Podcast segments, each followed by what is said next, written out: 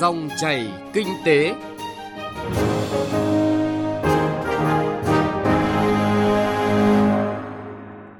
Các biên tập viên Thành Trung và Thu Trang rất vui được gặp lại quý vị và các bạn trong dòng chảy kinh tế trên kênh thời sự VOV1 của Đài Tiếng nói Việt Nam.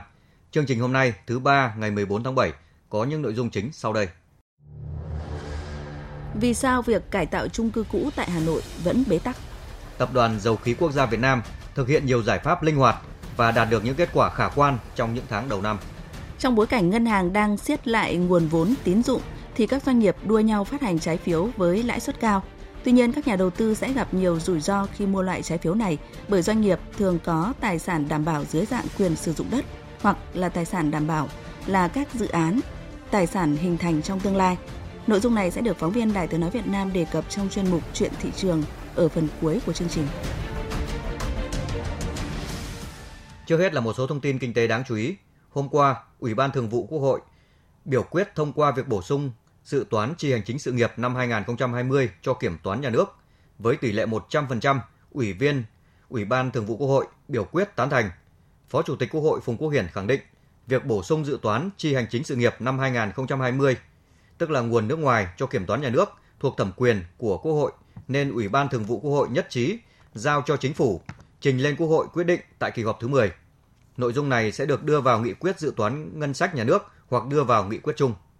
Nhằm tiếp tục hỗ trợ doanh nghiệp và người dân vượt qua khó khăn trong thời kỳ hậu Covid-19, Ngân hàng Nhà nước đang lấy ý kiến dự thảo thông tư sửa đổi, bổ sung thông tư số 01 năm 2020 ngày 13 tháng 3 năm 2020 của Ngân hàng Nhà nước, quy định việc tổ chức tín dụng chi nhánh ngân hàng nước ngoài cơ cấu lại thời hạn trả nợ, miễn, giảm lãi, phí, giữ nguyên nhóm nợ nhằm hỗ trợ khách hàng chịu ảnh hưởng do dịch COVID-19. Dự thảo thông tư cho phép các tổ chức tín dụng, các chi nhánh ngân hàng nước ngoài được cơ cấu lại thời hạn trả nợ, giữ nguyên nhóm nợ đủ tiêu chuẩn đối với các khoản giải ngân từ ngày 23 tháng 1 cho đến ngày 24 tháng 4 năm nay. Theo báo cáo của Tổng công ty Đường sắt Việt Nam, 6 tháng đầu năm nay, sản lượng toàn ngành chỉ đạt 3.087 tỷ đồng, bằng 78,6% so với cùng kỳ năm ngoái. Doanh thu chỉ đạt 3.023 tỷ đồng, bằng 80,6% so với cùng kỳ năm ngoái.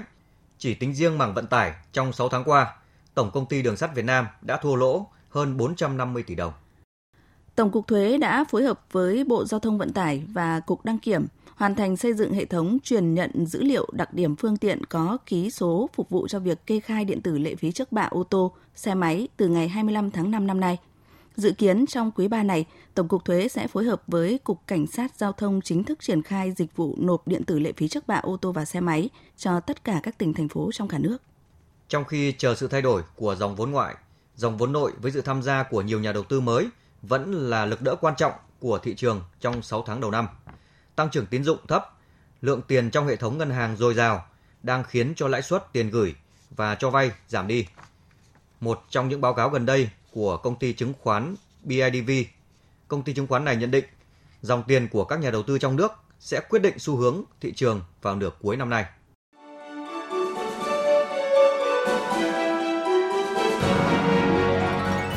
Dòng chảy kinh tế, dòng chảy cuộc sống.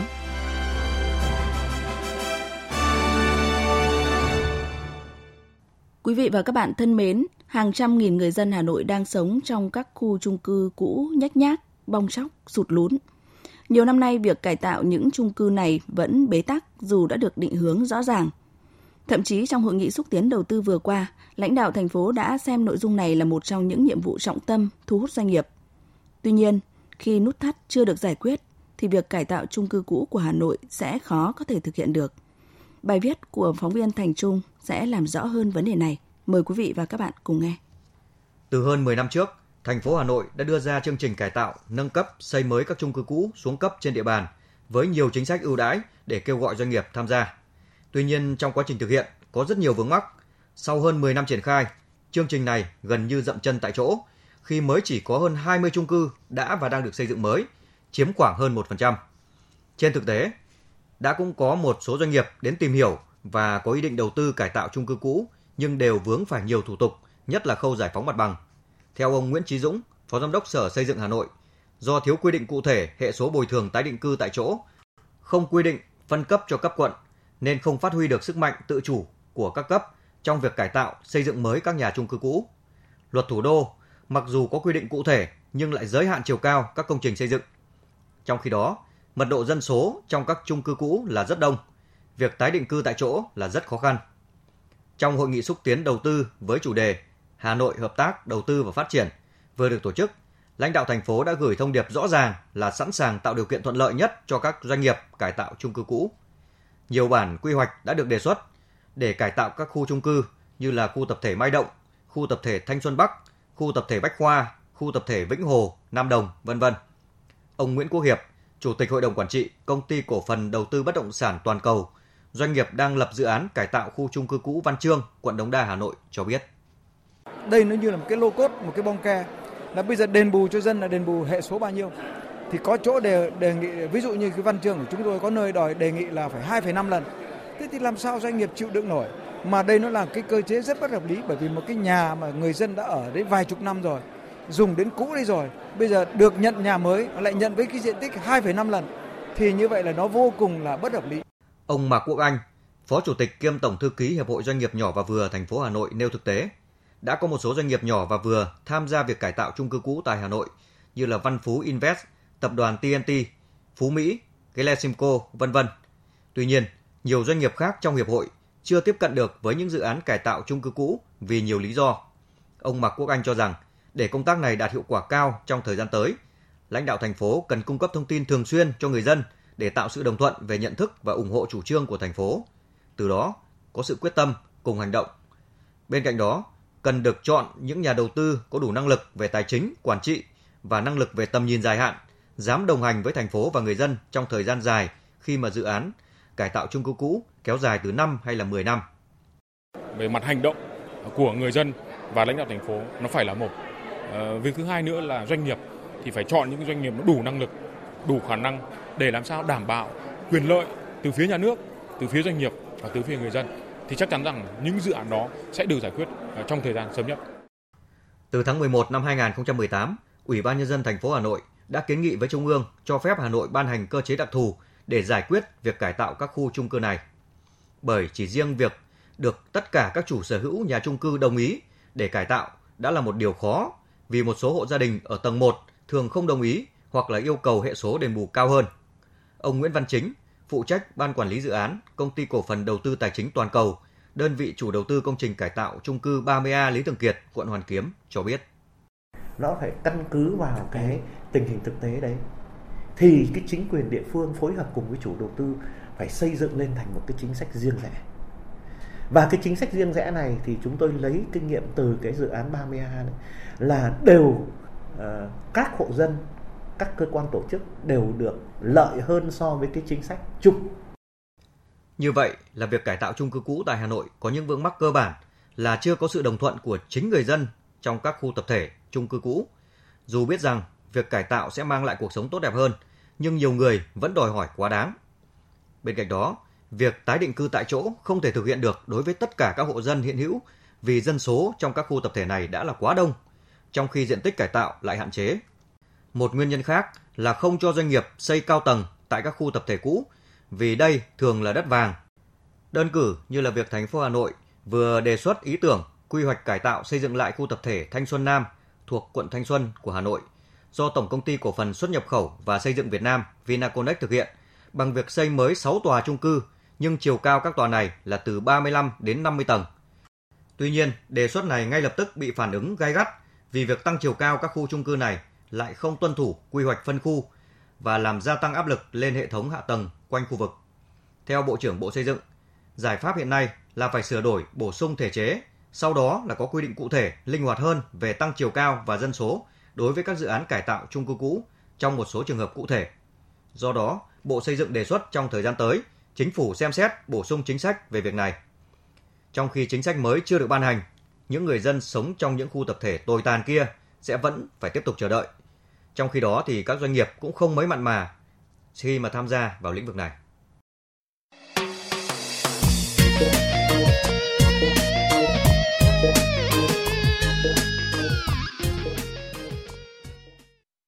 Thưa quý vị và các bạn, là doanh nghiệp chịu tác động trực tiếp và nặng nề từ những ảnh hưởng của khủng hoảng kép bởi dịch bệnh COVID-19. Tuy vậy, Trong 6 tháng đầu năm, với tinh thần và quyết tâm cao nhất, Tập đoàn Dầu khí Việt Nam PVN đã tập trung mọi nguồn lực để thực hiện đồng bộ có hiệu quả các giải pháp để đạt được nhiều kết quả khả quan. Ghi nhận của phóng viên Đài Tiếng nói Việt Nam. Hơn nửa năm nay, nhiều nước trên thế giới trải qua giai đoạn khủng hoảng nặng nề bởi đại dịch COVID-19. Giá dầu giảm sâu, hàng loạt nền kinh tế lớn đối mặt với tình trạng suy thoái kinh tế tồi tệ nhất trong nhiều thập kỷ. Các tập đoàn dầu khí lớn thua lỗ, phải giảm nhân lực, thậm chí là phá sản. Trong bối cảnh đó, Việt Nam đã ứng phó hiệu quả, kiểm soát được dịch bệnh COVID-19. GDP có tăng trưởng, kinh tế vĩ mô 6 tháng đầu năm ổn định so với nhiều nước trong khu vực Đông Nam Á. Là một trong những tập đoàn kinh tế mũi nhọn, Tập đoàn Dầu khí Quốc gia Việt Nam PVN đã triển khai nhiều giải pháp linh hoạt để vượt qua khó khăn, góp phần vào sự phát triển kinh tế của đất nước. Với việc phòng bệnh theo quy định nghiêm ngặt, các hoạt động của tập đoàn đều đã được đảm bảo an toàn. Nhịp độ sản xuất kinh doanh được duy trì ổn định. Các đơn vị sản xuất như Vietso Petro, Biển Đông POC, PVGas hoàn thành và hoàn thành vượt mức kế hoạch các chỉ tiêu sản lượng sản xuất. Lần đầu tiên trong 5 năm vừa qua, hệ số bù trữ lượng dầu khí đạt 1,19 lần, đảm bảo mức an toàn cho phát triển bền vững của Tập đoàn Dầu khí Quốc gia Việt Nam. Tổng sản lượng khai thác quy dầu 6 tháng đạt 10,73 triệu tấn, vượt 4,2% kế hoạch 6 tháng và bằng 52,7% kế hoạch năm. Trong đó, sản lượng khai thác dầu 6 tháng đạt 5,92 triệu tấn, vượt 7,9% kế hoạch 6 tháng. Sản lượng khai thác khí 6 tháng đạt 4,81 tỷ mét khối, bằng 100% kế hoạch 6 tháng và bằng 49,4% kế hoạch năm. Cùng với đó, dòng tiền của tập đoàn và các đơn vị thành viên đảm bảo tính thanh khoản thông suốt, ổn định, góp phần quan trọng cho hoạt động sản xuất kinh doanh giữ được nhịp độ. Sản xuất điện 6 tháng năm nay của Tập đoàn Dầu khí Quốc gia đạt 10,90 tỷ kWh, bằng 50,5% kế hoạch năm. Ngày 10 tháng 7 vừa qua, Ban Quản lý Dự án Sông Hậu 1 đã tổ chức đóng điện thành công các công trình đường dây 500 kV sông Hậu Đức Hòa giai đoạn 1. Sân phân phối 500 kV Trung tâm Điện lực sông Hậu và máy biến áp chính nhà máy nhiệt điện sông Hậu 1. Ông Hồ Xuân Hiền, trưởng ban quản lý dự án sông Hậu 1 cho biết, đây là sự kiện quan trọng trong kế hoạch thử nghiệm và chạy thử nhà máy nhiệt điện sông Hậu 1 thời gian tới, kịp thời thay thế cho nguồn điện 22 kV của lưới điện địa phương vốn đang bị quá tải và giới hạn về công suất đã làm gián đoạn công tác chạy thử trong thời gian qua. Khi nguồn điện 500 kV được cung cấp, sẽ đáp ứng nhu cầu thử nghiệm, chạy thử cho các phụ tải công suất lớn của nhà máy nhiệt điện sông Hậu 1 đang trong giai đoạn nước rút. Với công suất 1.200 MW khi đi vào vận hành, nhà máy nhiệt điện sông Hậu 1 sẽ cung cấp lượng công suất đáng kể cho hệ thống điện, góp phần giải quyết vấn đề ổn định hệ thống và an ninh năng lượng quốc gia.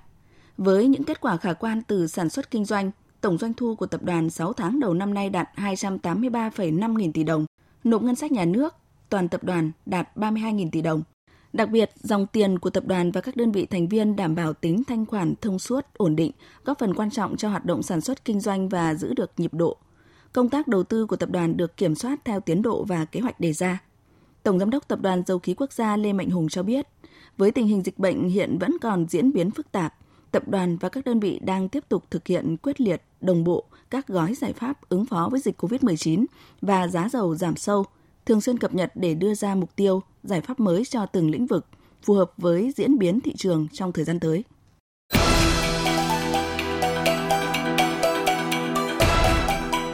Chuyện thị trường Thưa quý vị và các bạn, trong bối cảnh chịu tác động tiêu cực bởi dịch COVID-19, thị trường trái phiếu doanh nghiệp vẫn khá ổn định. Phần nào thể hiện qua tổng giá trị phát hành 4 tháng qua đạt hơn 58.000 tỷ đồng, chỉ giảm 2% so với cùng kỳ năm ngoái. Trái phiếu doanh nghiệp được phát hành chủ yếu các kỳ hạn 1, 2 năm hoặc là 5 năm với lãi suất cao.